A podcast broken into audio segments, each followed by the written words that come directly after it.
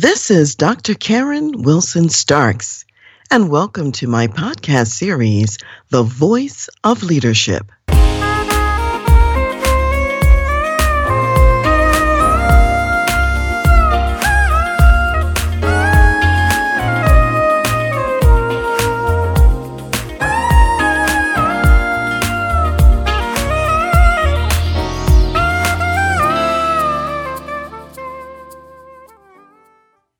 This series on gifts of the season, we've already talked about the gift of relationship, which is rooted in love.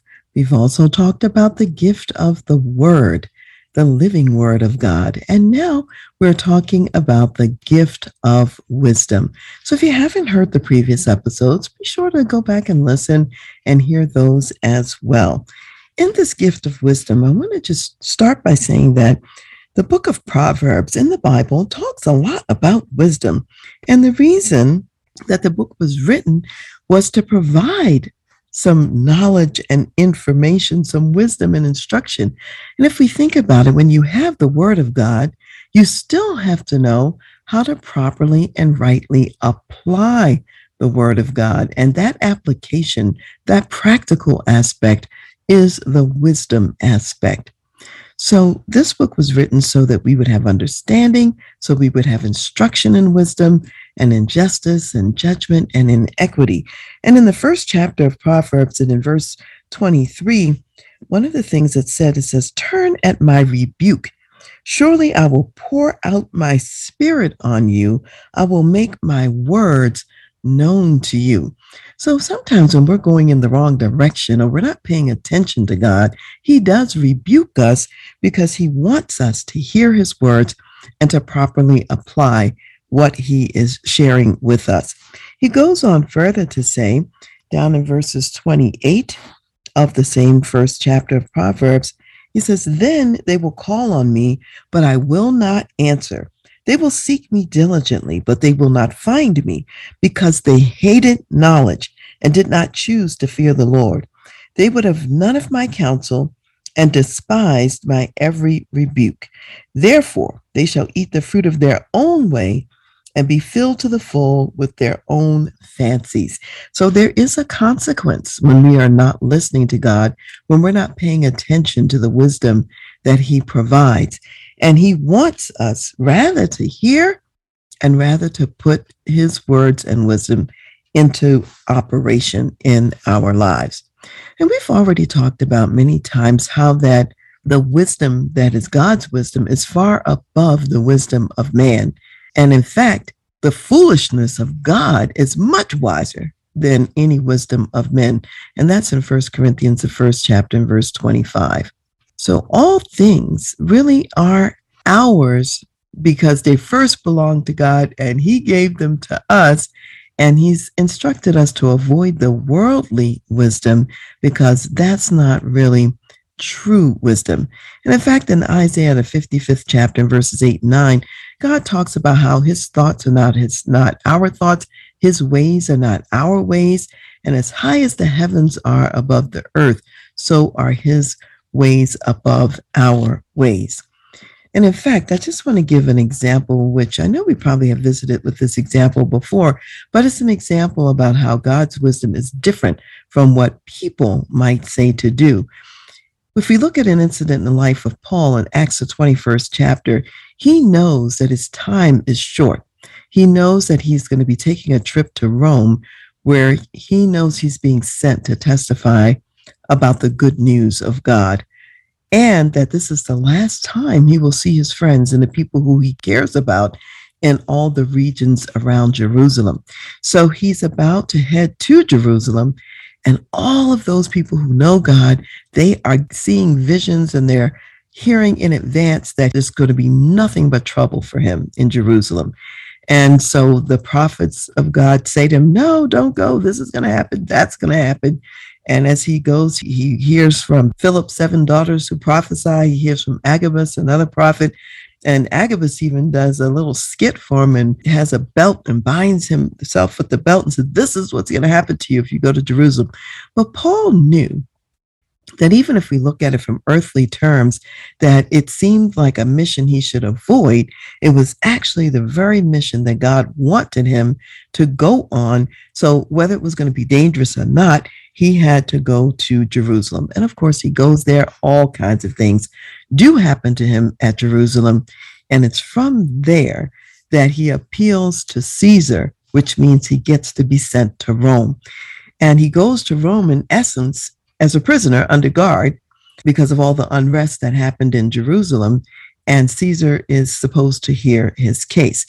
As he takes the ship in Acts, the 27th chapter, the boat to go to Rome, they have a lot of challenges. They're in one port along the way. And Paul says to the centurion, who's the Roman guard, so that he can say to the captain, It's not safe for us to continue on this journey. And if we continue, we're going to have significant loss. Now, of course, Paul's a prisoner. They don't listen to him and they decide to go on anyway because the harbor where they are, they have determined this is not a great place to winter. So they want to move forward and go to another harbor. And it looks good outside. They think that they can make it. However, as they are heading on their way, a big storm brews up. It's a horrible storm they're probably in danger of losing their lives and they know this. And so they've thrown the tackle of the ship overboard, they've thrown overboard anything they didn't really absolutely need to sustain life, including the cargo that they were taking over to Rome and some of the food items as well, not all, but some of them. And so an angel of God visits with Paul in the night and tells Paul, You're going to go through a huge storm and everyone is going to be spared because you are on the boat. And because you're on the boat and I want you to go to Rome, he says, everyone who is on the ship with you are also going to be saved. And so Paul goes to the centurion and lets him know, I've seen, had a visit with an angel of the Lord who says we will all be okay. However, we have to stay with the boat. The boat's going to ultimately be destroyed, but our lives will be preserved. And now they're starting to listen to Paul because the storm had brewed up just as he said. They weren't going to be able to get to the port that they wanted to go to. So they're going to have to have an interim plan. And so Paul has said to them, given them some instructions about what they should do in order to preserve the lives of everyone that is on the boat and so they get to a place where it becomes really scary. And from a human standpoint, it would look like you should jump ship and get off right away. And some of the sailors were planning to do that. And Paul warned them and said, You can only be saved if you stay with the ship. So even though earthly wisdom said, Go, heavenly wisdom said, Stay. And ultimately, everyone did stay with the ship Ultimately, the ship was destroyed, and eventually they all landed alive and intact on the island of Malta. And it was there that they wintered, and it was there that they regrouped, and later from Malta, they sailed and went on to Rome. Sometimes where God is leading us looks dangerous and it looks like the place where we shouldn't be. And earthly wisdom would say, get out immediately. And yet it may through, be through that very storm and very danger where he wants us to go.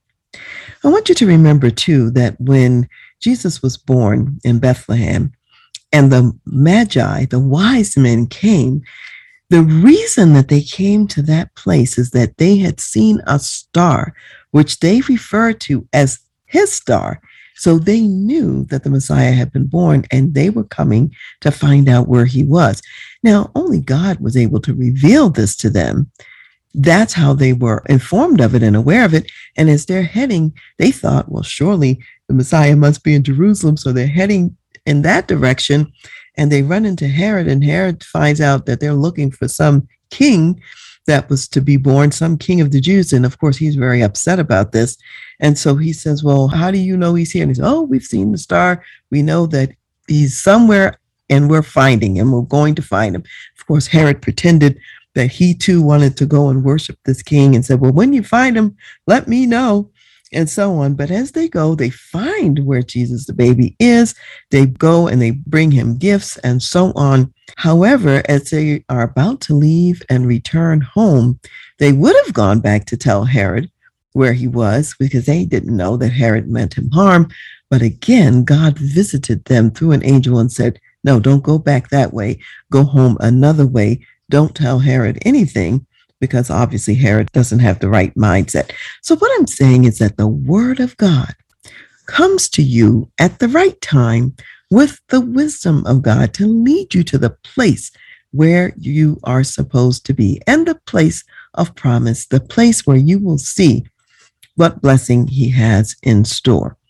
So when you think about yourself that as a ministry leader, how are you praying then for the wisdom of God in your workplace and in your business? You are on the boat, if you will. You are on the ship of your business as a marketplace ministry leader. And you're there to receive the uncommon wisdom of God. It's not necessarily what other people will do. So, in that situation, in that setting, how are you praying for that divine wisdom and revelation? Where is God leading you that may be counterintuitive? How is the wisdom of God through you blessing your business and the people who work in your company? Now, if you're not so sure that you truly have the wisdom of God, or maybe you think you need more of it, the good news is that James 1 and 5 says this If any of you lacks wisdom, let him ask of God, who gives to all liberally and without reproach, and it will be given to him. So ask in faith, ask for the wisdom of God, and he's already promised that he would provide it.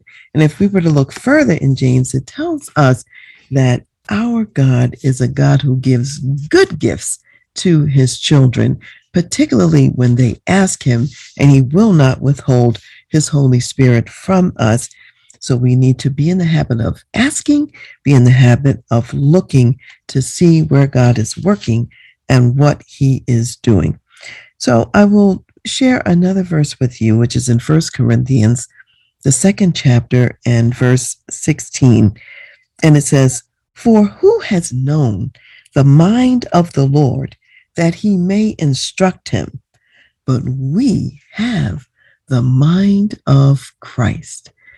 So go forward and know that with the mind of Christ, you have access to all wisdom from God. He will give you everything that you need, and it won't be common wisdom. It'll be uncommon. It'll be what God says, not what man says, for your life and for your business.